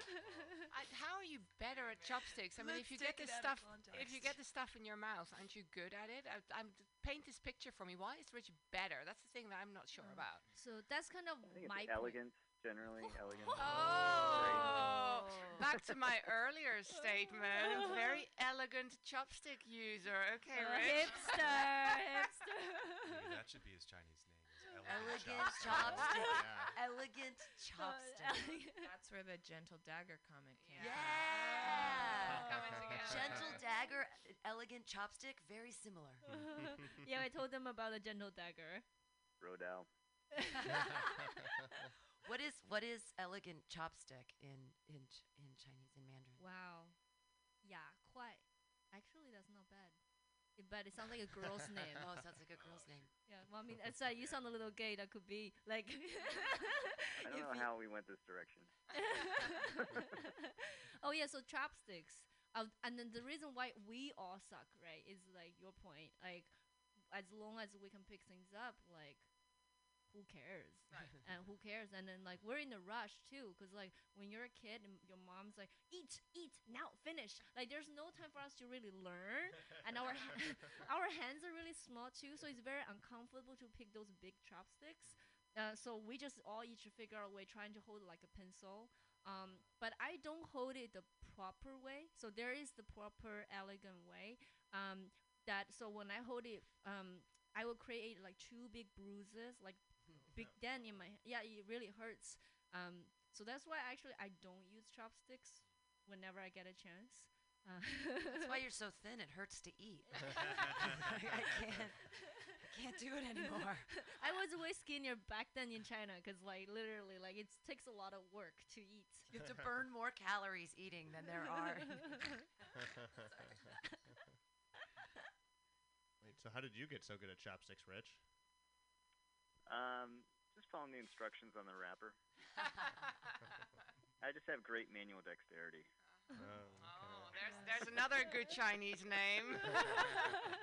yeah, and we don't have those chopstick wrappers, right? really? Yeah, obviously. Like, Right, yeah, right. yeah, we don't. Like, so I I only learned. Oh, there's ways you can learn only in America. Of course, as a European, I feel that most Americans haven't quite mastered the knife and fork. So, you know, I feel they should come with wrappers here. Like, just hold them in different hands, people. You can do it. Oh, different hands. Okay. yeah, tell us, tell us. Like, if you have a chance to. We should we just get a wrapper. Just get, you know, cutlery in a wrapper and silverware, as it's called. Silverware in a wrapper and tells you how to use it. I Another went, I went into um uh, when I was in Madison. I went to this yoga studio. That's also a hipster statement, right? Anyway, I went into this place where I did yoga in Madison, and I walk in, and there's a few of the instructors are chatting, and they're like, "Oh, great, you're here because we're having this discussion about how to what silverware to hold in what hands." And I'm like. You can stand on your head for 15 minutes, you can put a fork to your mouth with your left hand. You know, it should not be complicated, but that's not how it's done, right? Now, Yeah, I just- Alexandra is I'm already severely disagreeing with me with the here. left hand, and I don't think it would go well at all. Etiquette is dead. More yoga. More chopsticks. okay. Yeah. I Here don't we know. here we are on Meet the Parents. We have about seven minutes left here on this podcast on the sixth day of the Mutiny Radio Comedy Festival. Just to tell people who are here, we have on the phone Rich out of Seattle. We have Bernice Ye uh, out of Seattle. Andy Clark, his girlfriend Alexandra. Don't know a last name. Maybe it's best to keep you anonymous. I don't know. Uh, Lalita D and Rolf Scar here talking about meeting the parents. Just giving people a recap of what's going on if they were confused or tuning in. Oh, that's UTD right. So what are you radio. guys Not a show about? about cutlery. It's actually a about show about cutlery, yes. Some rabbit holes. Yeah. Okay, seven minutes. Yeah, seven, seven minutes. There you go. Uh, the M- fact more that questions. yeah, the fact that you mentioned about adequate, um, that also etiquette. I always say the wrong. Is etiquette right? The word. Yeah, etiquette. Okay. Um, there's also the Chinese banquet etiquette, um, which uh, is pretty like to me is very very overwhelming. Um, and I I think that is the number one test for like a Chinese boy, well, not Chinese, like American boyfriend coming in. Um, well, I will give a, a quick of my experience growing up. It's like at any time at Chinese New Year, we'll have this big round table and have like 20, 30 dishes, and they all look delicious. But na- you don't have time to eat because every single like 30 seconds. You're supposed to raise a glass and cheer to somebody. And you haven't cheered before and you have to wish them all the good things that you don't really mean. Uh, so um, yeah rich the, what, what's what's the chinese banquet like to you? Um, it was. I'm glad we didn't have that much to drink because it, we would have been pretty drunk by the end. Because every, every five minutes, yeah, the, the thing is spinning around like a lazy Susan table, and you're trying to grab some food, and then someone's like standing up and toasting to you. And they're like, "Hi, Tao," and I'm like, "Oh, that's me." Stand up. um, and you know, it it was fun because you're you know accepting all this you know warmth and hospitality from everyone, but uh, yeah, you don't get to eat as much as you'd like. What happens to the food? Yeah, I know. It just it just keeps going around and around in a circle, and you're trying to. You're like, I just want a shiitake mushroom. God, stop cheersing me. Still spinning for breakfast? That- don't know yeah if that was well a real question. oh is, was it a question? I mean i think you got better in the end like he kind of know how to grab a quick bite and then okay and then just sometimes i would initiate uh, a toast when i'm like okay i just finished the bite right? So nobody caught me in the middle of a bite i'm going to do it. And that will last another five minutes. So like i kind of space it where like if i felt okay this this is a dish that i want to eat grab it now and uh, right after i will just do a toast and so then i have time to chew and stuff yeah. Um, but uh, like it's a, one of the things my my uncles they all drink very like they drink so much um at a Chinese banquet before. They were all like the goal is like whoever goes down and throw up and then and you're the last one standing back then. Yeah. Wait, so the goal is to be the last one standing or the one to throw up first? Uh, uh, the, the last one standing, Oh, and okay. you want to get other people to throw up and then fall down. Oh, okay. Yeah, and then so all of them have at some point had some surgery on their liver. it's to that level. Um, but then now because the Chinese government um is so um strict about like drinking and drive, uh, drunk driving, like you could go to prison with just one drop of alcohol. Whoa, with just one- draconian law. Yeah. So then, like all these people, they're like my uncles. Like they're so scared. Um, they drive, so they don't drink alcohol at all, pretty much. Um, so like the the the situation has they they use juice to to toast. Are they still trying to get people to throw up from too much juice? Not anymore. No. Not anymore. if they're gonna do that, you got to do it with milk. You can't drink. You can't Yeah. drink a whole gallon of milk. Yeah, so if a you good just keep taking shots of milk and you get to that point, you will barf. It's- Your body can't take it. Uh, we have like three minutes left. Any horror stories that anybody has about meeting the parents? Any like just you really botched that one? It was a big bomb on the. Uh, I, I lost my virginity, and so did she at the same time that we thought the parents were home, and then Thought they were home. no, I came over as soon as she said they were gone, and they were supposed to be gone, and then back. And I don't know if you, you know, when you have sex with someone for the first time, it's always a little bit of a mystery, but you're both having sex for the first time. It's even a bigger thing, and then door open. So did you count that as your first time, or was it was only first like time. I point mean, it five? definitely counted. It just didn't. It, didn't, It definitely didn't follow through. But I was in the bathroom, nothing on, wondering when can I run? When can I jump Back out into the window? and get my clothes. Right, shake and they think you're Yeah. both just a bunch of slut bags when really it was your First, just you're new at it. Mm. it was a Aw, sweet moment. That's sweet. Yeah. Touching. Yeah. They didn't know a thing. They That's how didn't parents are. know. Oh, Wait, so you so trusting. didn't meet the parents? I did. You did. I had to like wait for the moment where I could jump back into the bedroom and get my actual clothes and put them back on and Oh. go shake hands and be like, okay, we're gonna go to the park now in my mini- minivan.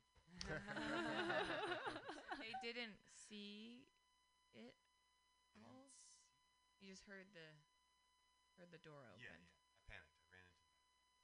I Smart wonder if they knew. So I You should call sometimes 'em. don't catch on. You should. things. we met at Never church. called 'em. We met at church. Oh, met at church. That's even better. You were in, doing it in the bathroom at church. Not at church. Okay. That's where we hooked up first to arrange this whole situation. Hooking up at church. Nice. Any other parental horror stories? The, f- the first time I met my ex-husband's parents, I was, I had no, cl- well, I had no bra on, and I was wearing like a t-shirt, and I walked across, and they walked in, and was like, "Hi," and he's like, "This is my girlfriend." I was like, "Whoa," and I didn't know that was a big deal because turns out they're robe people. So that year for Christmas, they oh. bought me a robe because like and I had been I was at their house one night spending the night in a different room because they were very prude and they wouldn't let me sleep with my boyfriend in the same room. And I came downstairs for breakfast because they made waffles. And I was wearing just like a t-shirt with no bra and like boxer shorts, which I thought like I put boxer shorts on, and my family was like, "That's Yeah, a lot of clothes, Yeah, right? right. That's a lot of Yeah. clothes." And they were like, "Don't you want to put on a robe?" And I was like, "No, I'm cool." And they were like, "Are you sure you don't want to put on a robe?" And I was like, "Oh." And then for Christmas that year, they got me a robe, and I was like, "This We is not an ironic forget. gift." I never want to see this again. I still have the robe, and this is like 25 years later. So crazy stuff. Anyways, that was I was a meet the parents thing. Good times. Uh, last last minute sign offs, everybody. Say say bye to bye bye to Rich. All right, we'll say bye. Bye, Rich. Bye. Bye, y'all. Congratulations! I hope you have a wonderful wedding, and I'm super excited for you and and your future. Aw. And Yeah. kiss Thank you Miss so kiss much. butters on the you. face. Don't give up on the jeans, Rich. All right. All right, that was Rich. Bye, bye, bye. Bye, Rich. Bye, bye. Oh, thank All you so much. This is so fun. Okay. All right. Oh, yeah. Hi. We can do a quick sign out too. All Okay. right. Bye from Lalita D. I'm performing tonight at Mutiny Radio at 6. Uh, no, 7 tonight and 6 o'clock tomorrow. Yes. Oscar saying goodbye to all his parents out there. Ah. uh, yeah, Andy Clark saying goodbye with. Alex. Bernice Ye saying goodbye. I want to meet your parents.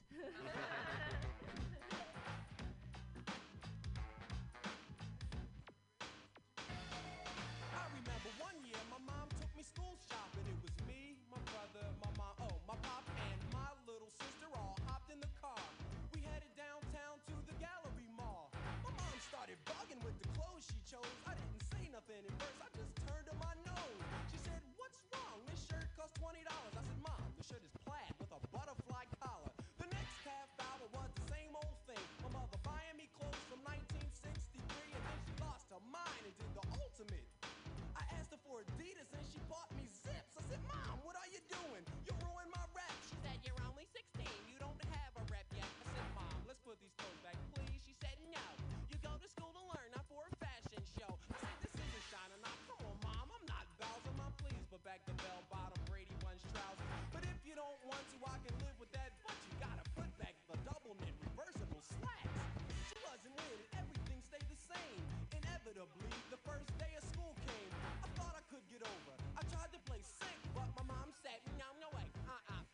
There was nothing I could do.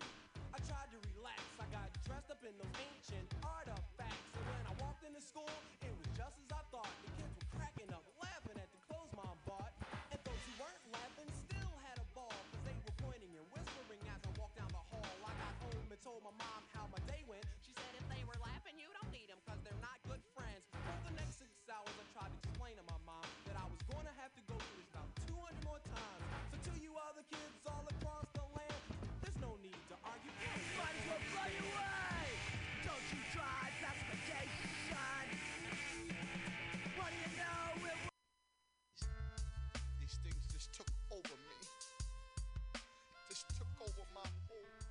It's your boy CFO here, here to let you know that the fifth annual Mutiny Radio Comedy Festival is March 1st through 7th, 2020, with special podcasts and comedy shows 10 a.m. to 10 p.m. all week.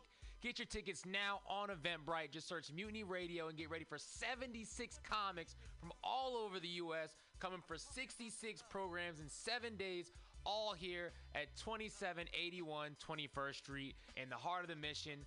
Or if you can't be with us, listen live or podcast from anywhere in the world at www.mutinyradio.fm. Join us March 1st to 7th for these amazing events.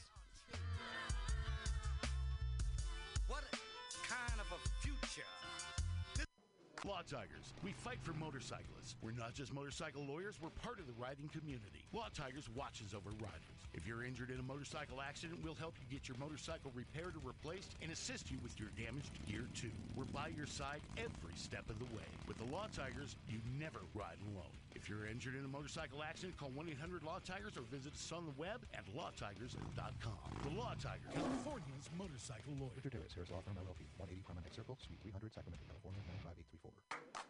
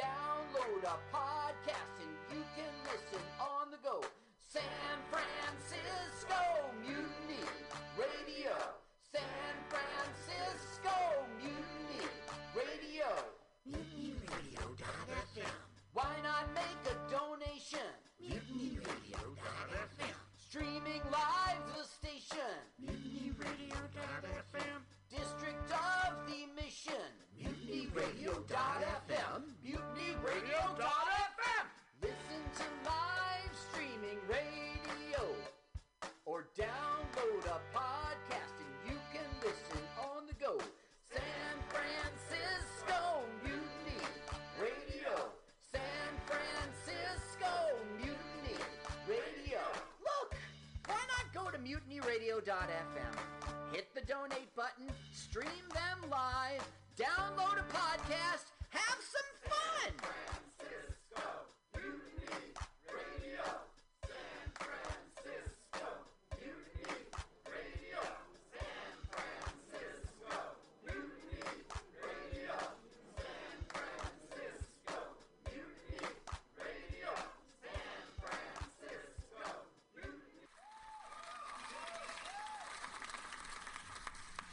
just leaving the theater.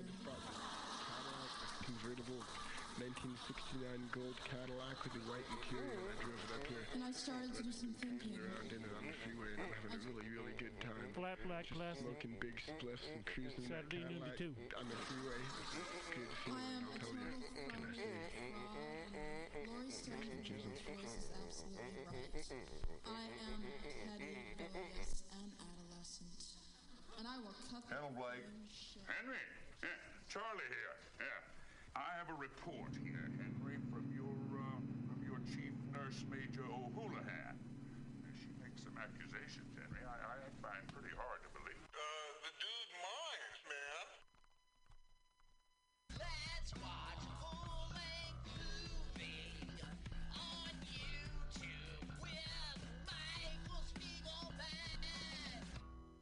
Michael Spiegelman. And I am Carl, not Spiegelman. Join us every Sunday, 2 to 4 p.m. Pacific Standard Time on MutinyRadio.fm for Let's watch a full-length movie on. YouTube. We watch the best movies that uh, aren't they good? Well, they're chosen by Uh, here's you. his theme song again. Bye. Okay, bye. Watch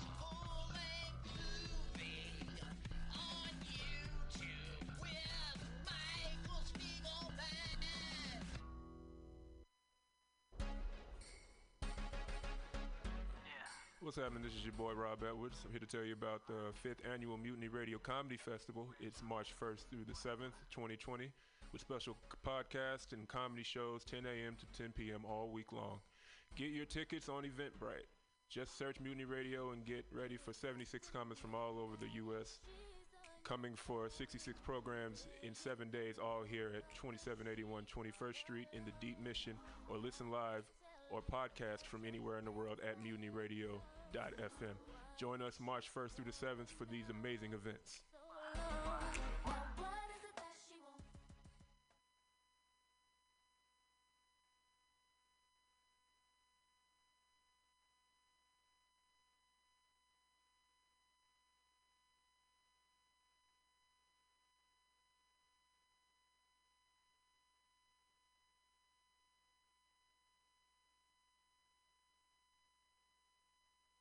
You're listening to the Mutiny Radio Comedy Festival 2020. Let's watch a full-length movie on YouTube with Mike Spiegelman. Watch a full-length movie on YouTube with Mike Spiegelman. Hi, this is Carl. I, I'm Mike's friend who wrote this song, you know. You should follow me on Twitter. It's 11 underscores. Going to restaurants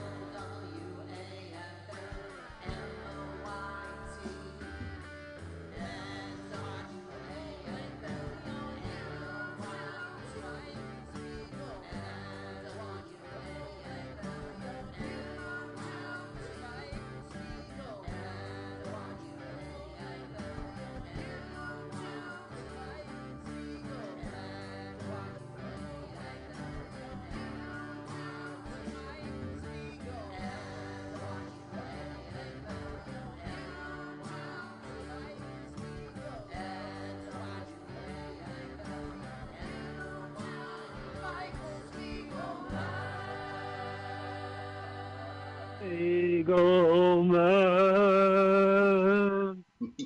what a beautiful theme song to Let's Watch a Full Length Movie on YouTube with Mike Spiegelman and Carl. Hi, Carl. Hi, Mike. Glad to be here. Glad to. Glad to be here. We have special guests. We have Paul and Mrs. Christine from the podcast show prior to us, from the Edge of Insanity. Uh, please give it up for Paul Brumbaugh and uh, uh, Mrs. Christine. Good to see you guys. Yay! Woohoo! Glad to be here. Yay! Very Well, we're excited. Yeah, well, we can't celebrate the summer without watching a movie uh, together, and uh, that's the premise of our show. We're best known as L W A F L M O Y T. That is our acronym. You can find our podcast by that in those initials. You can find us on Twitter and YouTube with those initials. And you can find us on Facebook as Let's Watch a Full Length Movie on YouTube. You can hear us first prior to the podcast drop uh, every Sunday, 2 to p.m. Pacific Standard Time on mutinyradio.fm. We stream first there, and prior to our show is Paul Brumbaugh's show. Paul, do you want to give a description of your show?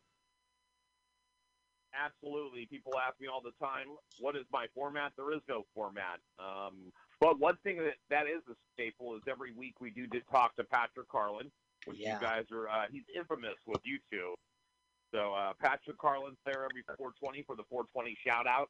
We do news, we uh, do comedy, music, and much, much more. So definitely check out The Edge of Insanity from 12 to 2 on Mutiny Radio.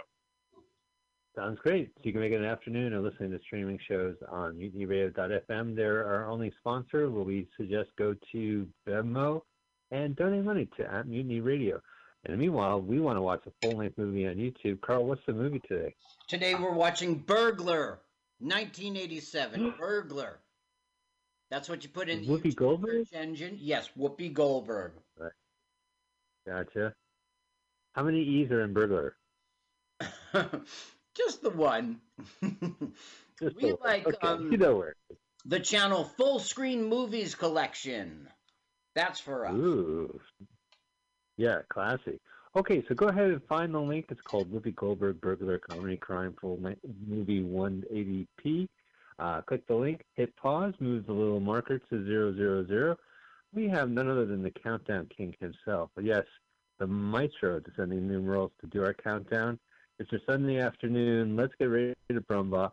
We please give us the honor, Paul Brumbaugh. Hey guys, thank you. I appreciate it. And it's Berglar. It's Berglar. I'm sure you uh, pronounce it correctly. Here we go. You guys know the drill. Let's do this in true quarantine style. Make sure you've washed your hand before you touch your device. And let's do this Yeah. thing. Put the hand over the triangle and do it in three, two, one, go. Oh, I'm excited. Look, it's a little hard on Salvador Dali. Wow. No, wait, hold on. Warner Brothers. It's a heat wave in Burbank. It's a lot. The, the Oh, Warner Brothers sure. block gets really hot. This is Time Warner, uh, AOL Time Warner. So it's, oh, hey, Alcatraz. Alcatraz. Look at that Alcatraz fog. in the Old Bay Bridge. Old Bay Bridge. The old gay Pre bridge. earthquake. Oh, pre-earthquake. Yeah, this movie is totally 87. Yep. Two years before the big one. So we'll see a lot of things that are not now in the city, uh, like various, I don't know, mouse traps and Well, But there's right still now we got- Sam Tramp, but they're still there. yeah, they're, all- they, 30 years later they look Not fucking the same. All the assholes are still coming out. We're in Marin County. Clearly. Fancy. She was your favorite character, right? Did Johnny Love Chachi? You were a big Erin Marin County fan? I loved Erin Look Marin County. Shock watch, man. He shock watch. As Whoopi. You know it's a good movie when he starts off with the star's ass. Scratching her ass. Yeah, she's after her ass for a shot. Ooh, the Rin horses. That's the horse Bobcat. trend. Bobcat, one of Bobcat's best movies ever, by the way. He is Better is than Hot Shot. Yes, absolutely. Uh, I like Hot to Trot Oh, too. That's an awesome movie. Yeah, that is an awesome movie. Oh, and G.W. Bailey. It wasn't G.W. Bailey in uh, Police Academy movies. Yeah, but he's also in a current show that Christine watches all the time. Uh, what's the name of the show? The closer? The Closer. Oh, Detective Lieutenant Steve, Louis He's pro, he's pro Provenza. Yeah, Louis Yeah, Provenza. He's pro Ben. Provenza. I don't think I've ever seen that show. Does she have a tattoo of a tear in her eye? Yeah, she is an ex-con in this film, and that lets us know that. So she killed a man, So right? Andrew Isn't that what that and tattoo Goodman. John Goodman. Nothing like an 80s film with 80s Goodman. He was so good in, in Revenge of the Nerds. Isn't Anne DeSalvo the one from uh, SCTV? No. No, you'll you'll know her from. Um, she was the prostitute in Arthur. Right. Okay. You'll know her face. Ar- Arthur I Spiegelman's totally, life. That I totally thought she was. The, totally thought she was the lady from uh, SCTV. Andrea Martin, maybe. Andrea Martin County. Inside that box is a button. So you- just act move- like the maid, signs for the box. Just puts it in her bag. So you like the song, right? Reach for the, raise up your head and reach for your dreams, burglar. It's a totally 80s song and like sometimes songs you used to like and then they don't hold up, but I got to tell you, I was there in the 80s and I hated this kind of music. It's the time it doesn't. You can't be like uh, making a movie without an inspirational theme song. But I mean it had that like I'm young drum machine, right? And and those terrible synthesizers. Reminds me of Beverly Hills Cop movie. Right. Yeah, I- like Harold Faltermeyer or something. Oh, come on. So they've got Sheena E and, and the E Street Band and there for a couple. What was Sheena E's group? Miami Sound Machine, right? Yeah. Right. Yeah. I one of those. Uh, she's going.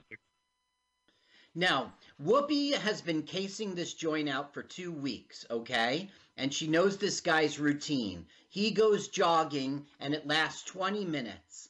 But for some reason today, he decides something feels wrong. And he turns around and starts heading home. He has a sixth sense. You know that paper towel roll, if you stick it in front of your eyes, it makes it look like a periscope. Yup. You only see one. Yeah. Here, Pretty crafty. "Ah, Tunnel vision. It's so many things you can do with a used paper towel. I just wouldn't throw it in the garbage just yet. Can make a periscope. Well, you would need two break of in- them, Mike. Two of them to make a periscope. Oh, right. To make a, right. I'm just making a scope. Jeez. There's That's their a nice letters. pair Yeah. of scope. Telescope. She's checking the time. This She knows everything's cool. But we can see over her shoulder the guy's going to be returning early. Right. Damn fucking maroon. Oh, she's having She's a about smoke to too. up a cigarette. Wow. She's she's got the gloves on, so they'll never trace the the. Uh... Ooh, the S diamond. Oh, he deserves a smoke after all that shit.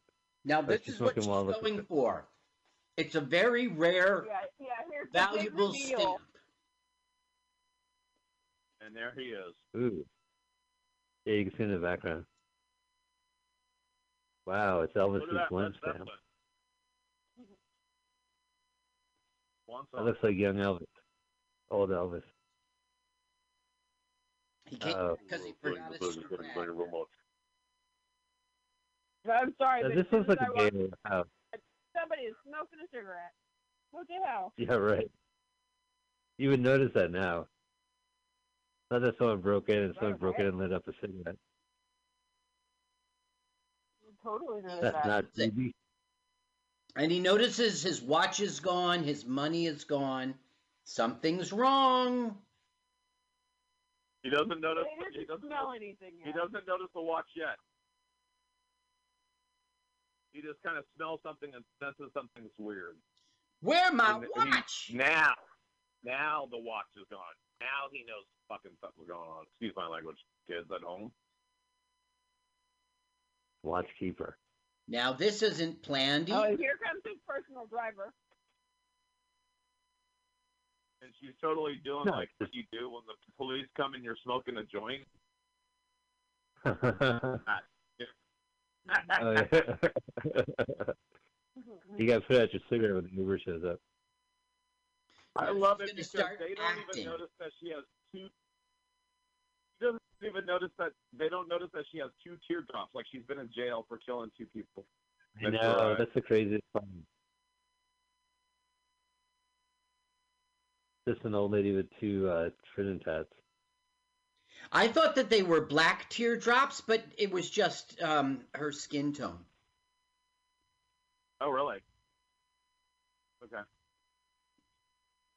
Thank you for the clarification. That's why we go to Carl. Carl, let's go to the booth and see what Carl says. Yeah, check it out on the Prejudice Coast. Yeah, the President's Coast. Yeah, man, our, this coast has improved. Yeah, the funny thing Even is Ben- he's wearing a Fila. Uh, he's wearing a Fila uh, jogging suit. He's all fitted up. I wonder That was Carl, fascinating. did She has escaped. times in this movie? So she's escaped, and now we meet Carl, coincidentally named Carl, and that is, uh, of Crazy course, our favorite comedian, and he is a dog groomer. And he watches vintage uh, game shows. Now, are they back in San Francisco? Yeah, and it's her, hers. It's her best friend, um, Carl. Carl Hefler's. Oh, He had some of the Carl. funniest exchanges in this movie. Yeah. Okay, now this Well, this really movie- doesn't make sense to me. She's an ex-con, but she's also the owner of a small business. She sells books. Haight Street this books. looks like the anarchist. Whenever Uh, he just running it for whoever. it looks like the anarchist uh, bookstore, the one that's on Haight Street, uh, or the record What is store. the- There's a record store that was in there. Yep, there's the the sorry the the police academy guy. It's Haight Street Right. books, and I hate street books. You're more of a Hate Street record. You love Street Records. No, they definitely have to be up off the street. This is a record store. I don't know. Obviously, I don't know if it's still around, but uh, right before Haight-Ashbury, you can see the muni buses behind it too. It looked like sardines back then.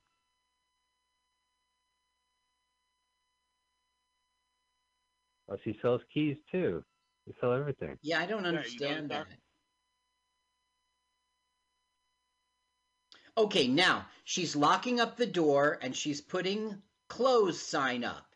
And the guy who's buying books doesn't understand what's going on. Right. So now he takes his one paperback, rings it up, and it comes to $64. And he's like, What? That's a lot back then. There you go. It's four dollars. But I just wanted uh, how to influence, uh, how to win and influence people, win, win people and influence friends. Now she's just really curious about what's in his bag. Exactly right. Come on, tell me what's in your bag.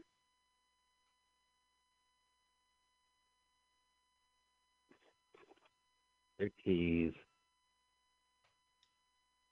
They're a bunch of locks. I don't think you'd be interested.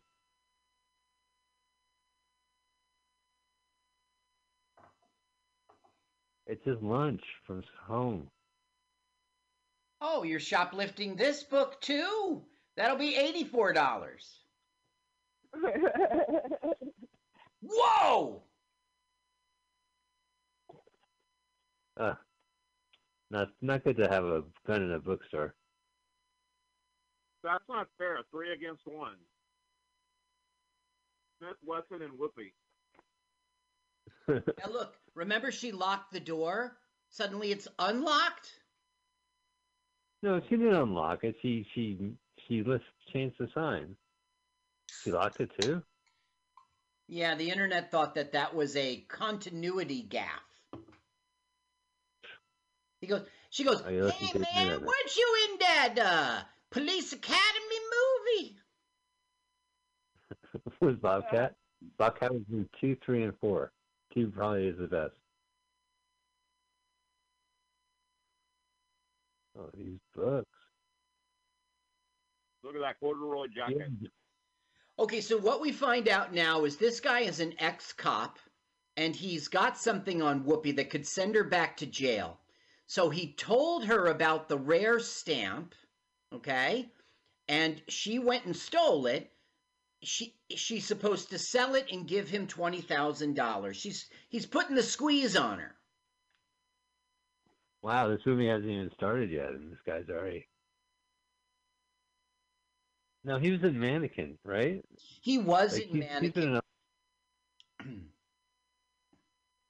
yeah, he. It's not just Police Academy. No, no, Although he, he got was also up a regular on MASH. Oh, that's Right.